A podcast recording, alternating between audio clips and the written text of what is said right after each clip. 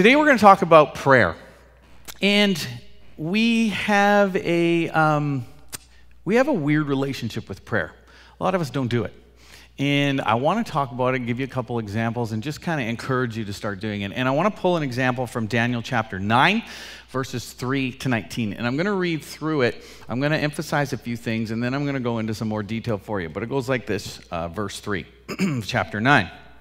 So I turned to the Lord and pleaded with him in prayer and petition, in fasting, in sackcloth, and ashes. I prayed to the Lord my God and confessed, Lord, the great and awesome God who keeps his covenant of love with those who love him and keep his commandments, we have sinned and done wrong. Now, let me just stop there for two seconds. Right out of the gate, Daniel goes, This is how great you are, God. Right out of the gate. And I think sometimes what we do, and we'll get into this, but I think sometimes what we do is we go, you know, God, I'm really having a bad day, God. I'm really having a bad day. And we don't, we don't praise him. We don't give him anything. So let me, let me continue.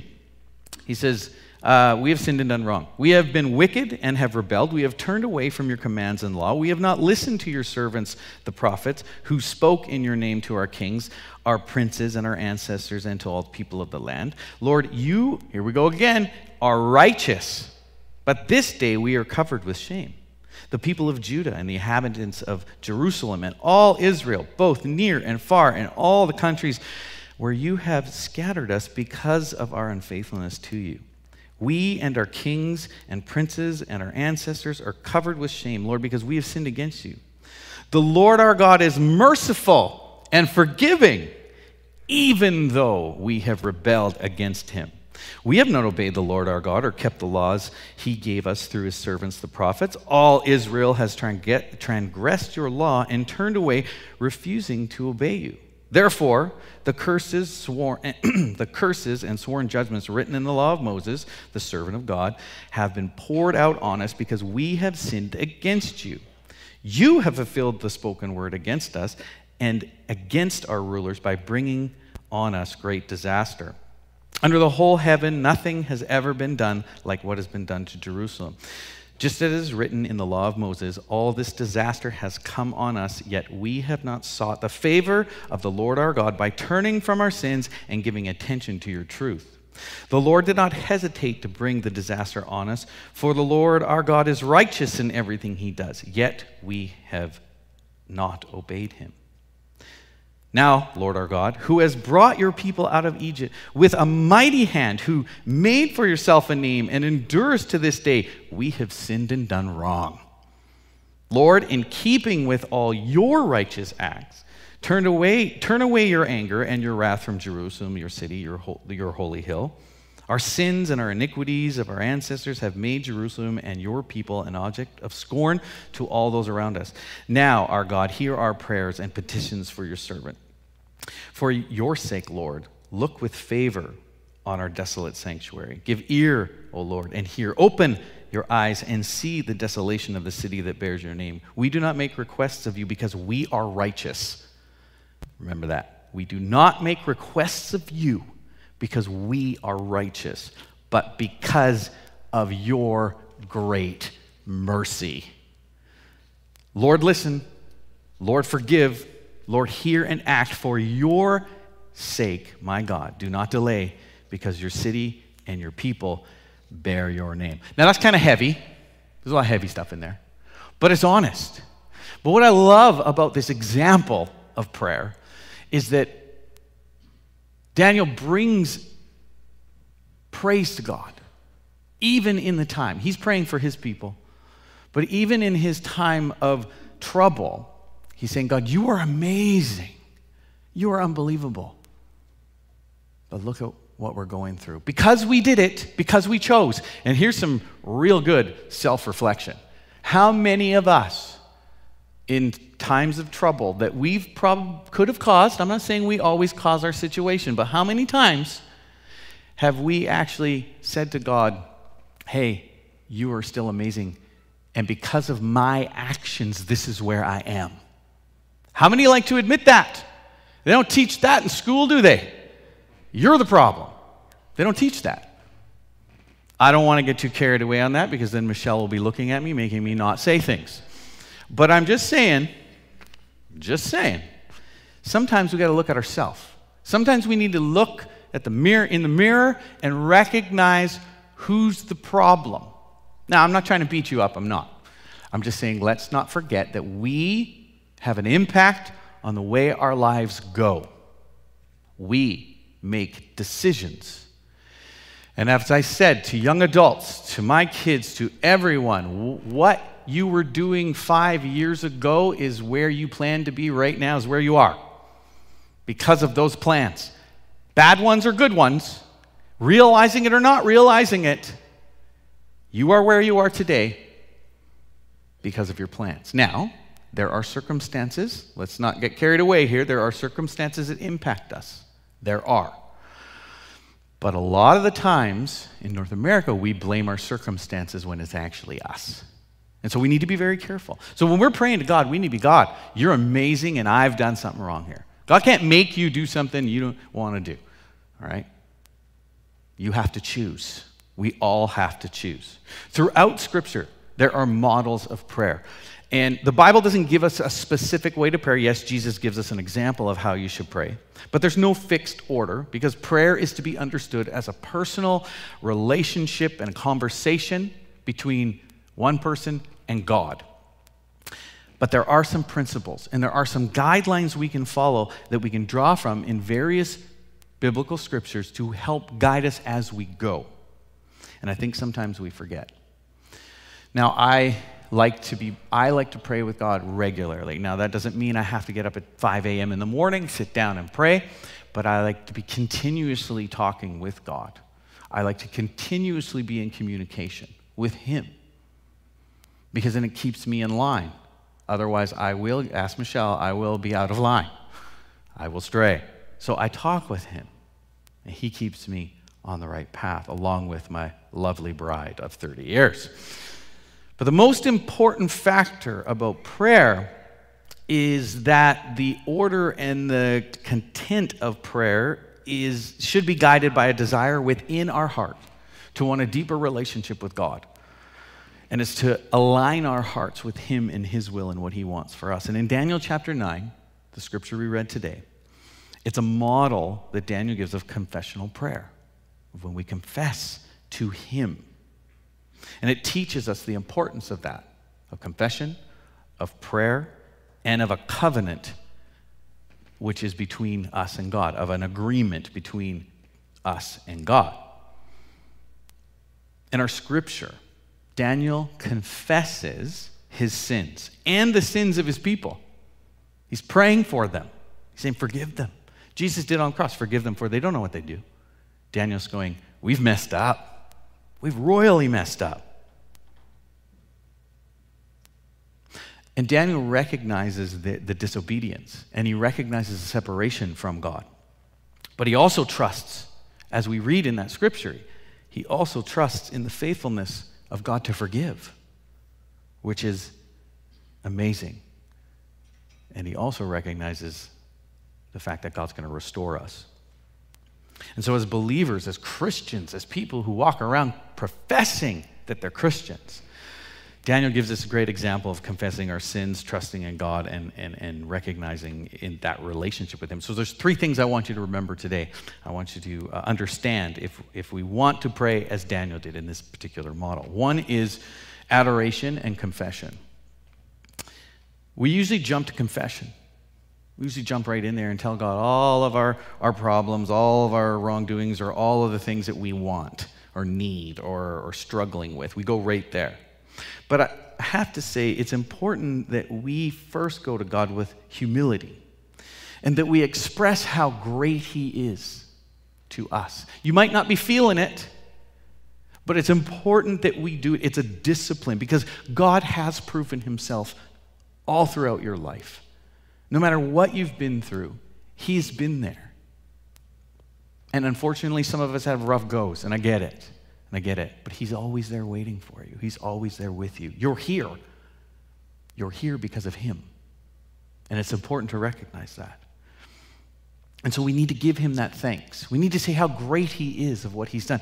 None of this could have happened, and I don't want to get into a debate on, on uh, you know, theories of creation and all that, but I, he, he is, the world is too amazing that someone didn't create it, that somebody didn't care, that somebody didn't have a hand in it. These things don't happen by chance.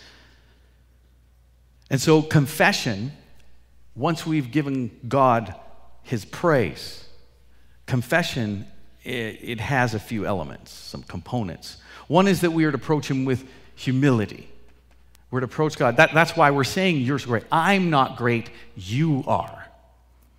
And when we give that to Him, we're taking ourselves off the throne of life and we're putting Him on it and saying, You're better than me, you're greater than me. It's, it's humble to know that there's something bigger and better, smarter than us we need to be specific. We need to take that time when we're confessing to be specific in ways that we have wronged God. And confessing that to Him and, and being as specific as possible as we can to Him. We need to ask for that forgiveness. That's more about being humble and allowing God to forgive us. Remember that God is merciful, He's gracious, and He's always ready to forgive when we bring it to Him. So ask for forgiveness and repent. This is where we get confused with repentance. We think, well, we'll just, I ask forgiveness and then we go do it again. And, and, and it just, it's, it's a cycle. But it's more than just saying you're sorry. How many times has someone said sorry to you but done the same thing again and again and again? Yet you forgive and you let it go, but haven't really repented of that wrongdoing. It involves a genuine redirect and turn away from whatever it is they've done.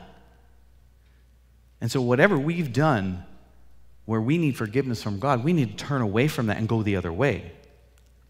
Repentance means making a commitment, a decision, a decision to change, which means you're active in it. You do something about it. You don't just go, God, forgive me for that. Cool, we're good. All right, all right, let's go. And then we move on. No. We make plans to not do it again. Doesn't mean we necessarily will not make a mistake, but we make plans. It's active. The other thing is we need to recognize that we need to receive his forgiveness. How many are really good at forgiving themselves? You don't have to put your hands up. Most people beat themselves up beat themselves up on their mistakes, just in general. Forget sins, forget wrongdoings to God. We beat ourselves up over everything. Oh, I didn't do that right. Oh, I wasn't that good. Oh, I did this wrong. Oh, I were. And then what happens? You lose sleep. And what happens when you lose sleep? Your health goes down. What happens when your health goes down? Your activity levels go down. What happens when all that? You can't serve as well. It's an ugly cycle and it impacts you in many, many ways. So receive his forgiveness. And then in the end, we need to thank God. That's confession. All those things we need to do. It's active, it's not just words, it's not just lip service. It's doing something. It's, it's an action that we do. And in verse 4, Daniel starts with that adoration and that praise to God. And he acknowledges God's greatness and his sovereignty. And then he confesses. He confesses, acknowledging the disobedience and rebellion. So, how can we apply this in our lives? Well, we can follow an order where we just get naturally used to it. If we haven't been doing this, this is something we can do. Start by praising God, start by thanking Him for how great He is, and then confess what you've done.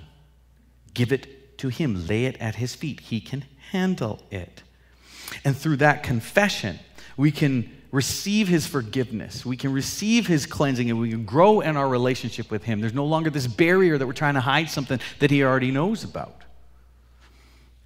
So, an important part of prayer, no matter how you do it, is to begin acknowledging and praising God for who he is and what he's done and confessing our sins. Secondly, is regular prayer. I don't know what it looks like for you, but you got to find something that works. You have to. And you say, This sounds very basic. Well, you know what? Then why aren't we doing it? We need to be doing it regularly. How do we have a relationship with somebody if we're not talking? regular prayer life is important, and it can take uh, various forms. It can be verbal, mental, uh, private, communal, structured, or spontaneous. It can be all those things. But if we're not, if we're not doing it, then it's nothing. Daniel prays for God's mercy. He prays for restoration based on the covenant that he's made uh, and the promises he made in Deuteronomy. And I'm going to get to the covenant, the new covenant, in a minute. He acknowledges that they've sinned. He acknowledges that they haven't kept the commandments, but he also trusts that because of God's faithfulness and his promises, that God will restore his people. He will restore you. And so through prayer, we can enter into this covenant relationship with God where we trust in his promises and believe in his face to forgive, restore, and guide. A lot of people say that, well, you know, Christians believe in this God that doesn't exist. They're just throwing it out there, weak minded. Do you know how hard it is to be a Christian? It's difficult. Do you know how hard it is to do this stuff? People say, oh, just get saved and everything will work out. No, it doesn't work that way. You got to dig in. If it's worth anything, you got to dig in. And that's what prayer is. So, how do we do this? How do we Get it? Well, through prayer, we've got this opportunity to communicate with God and enter into that relationship, that covenant that I'm talking about between, with Him. And it's built on trust. We pray, we acknowledge that God is the source of all things, that He is the one who created us, He sustains us, and He's the one who, is, who has power to forgive our sins and guide us on the path that He wants us to be on. We need to express our love and our gratitude for his mercy and declare our trust in him. And as we confess those sins, those shortcomings that we have to God in prayer, we also es- express our desire to turn away, to go in another direction, so that we can live a life that pleases Him. And you know what? People will have many, many ideas on how you can please Him but go to Scripture. Scripture's where it's at. It doesn't matter what the Christians think, it matters what God thinks. And then we'll move to group settings where people can have input in your life. But many Christians project their insecurities, their issues, their theologies onto you. Worry about Jesus. Worry about what he's asking from you. And then worry about the rest of it.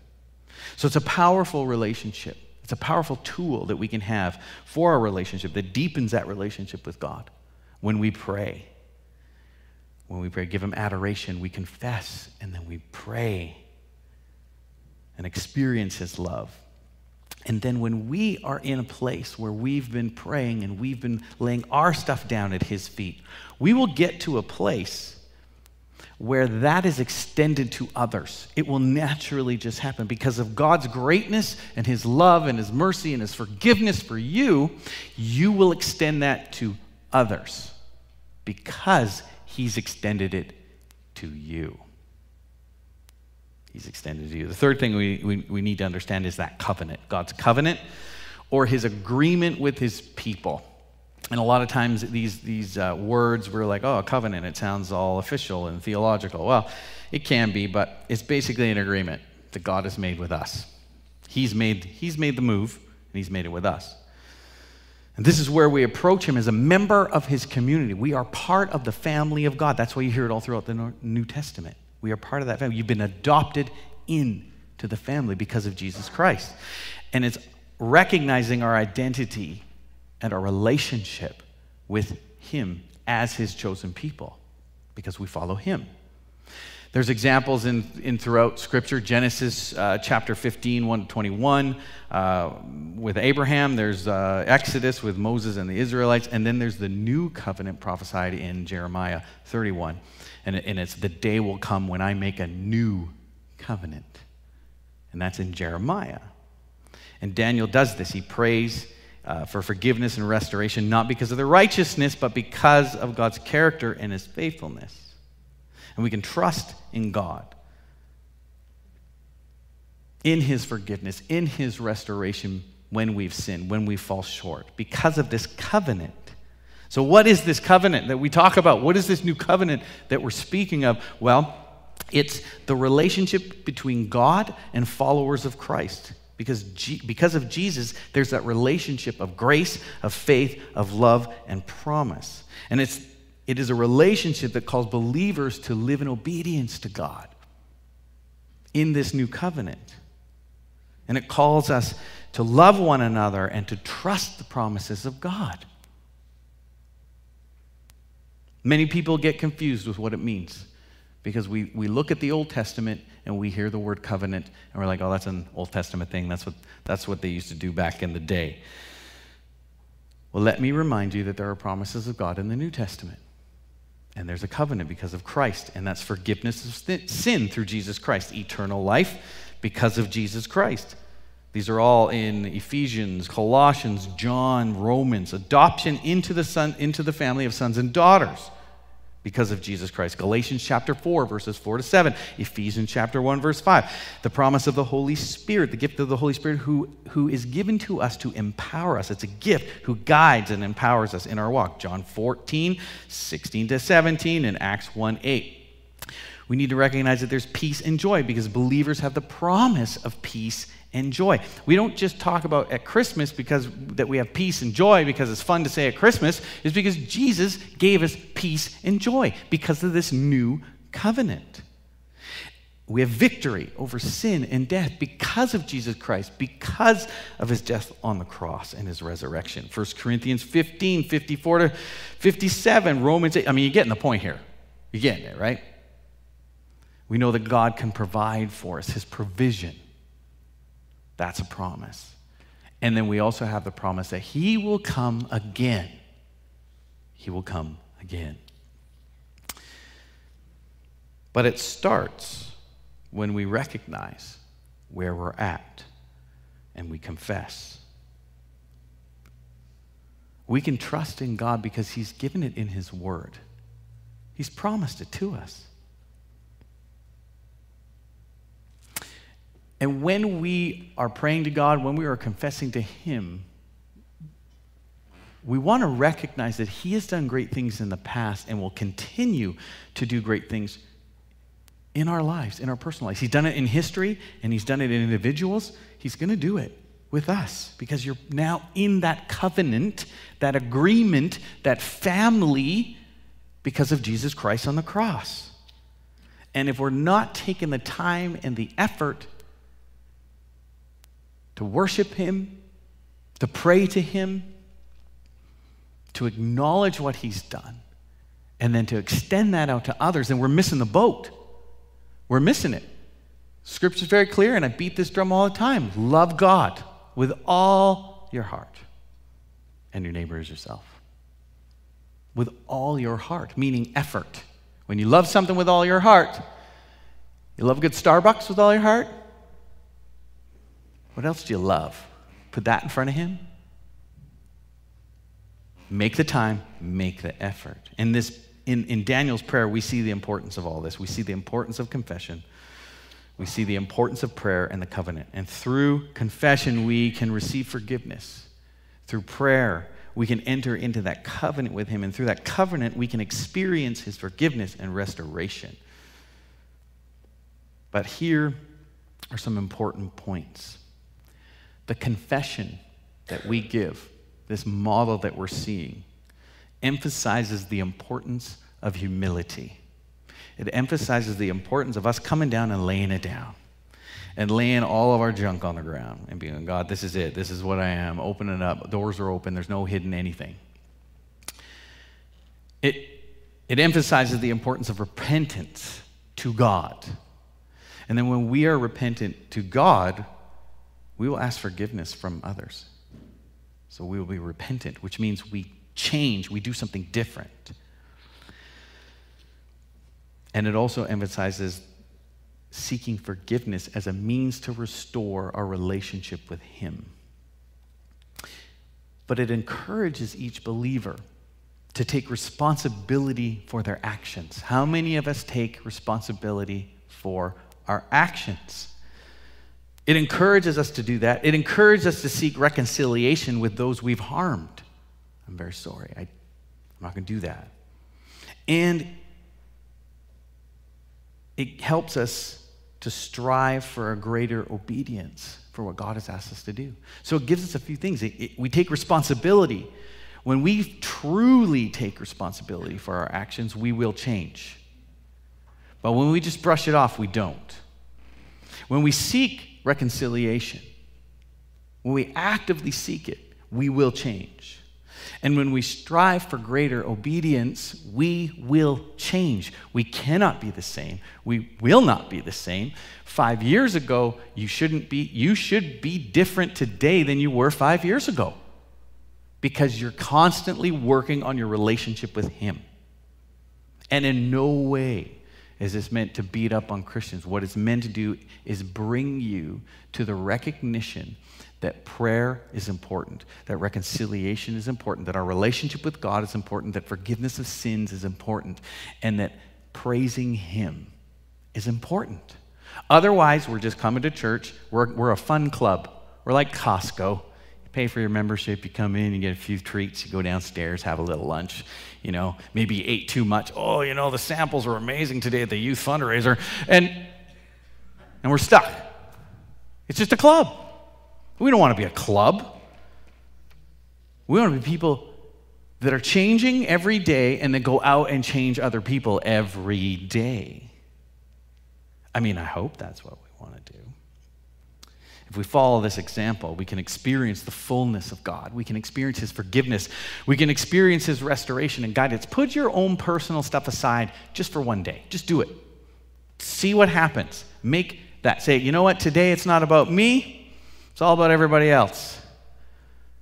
It's not about me. See what happens. Serve people no matter what. No matter what. I mean, obviously, you know, illegal activity is probably not a great idea, but whatever they need. Because there are times when I don't want to serve. I know it's a shock.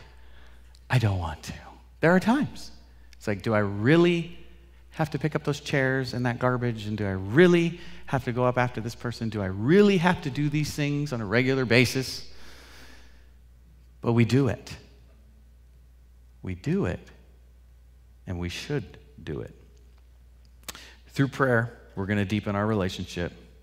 And I hope that you were inspired by Daniel and how he gives praise to God and adoration, how great he is, and then says, Hey, we've we've messed up and we need to not do this anymore and you are amazing. We are not that good right now. We need to be better.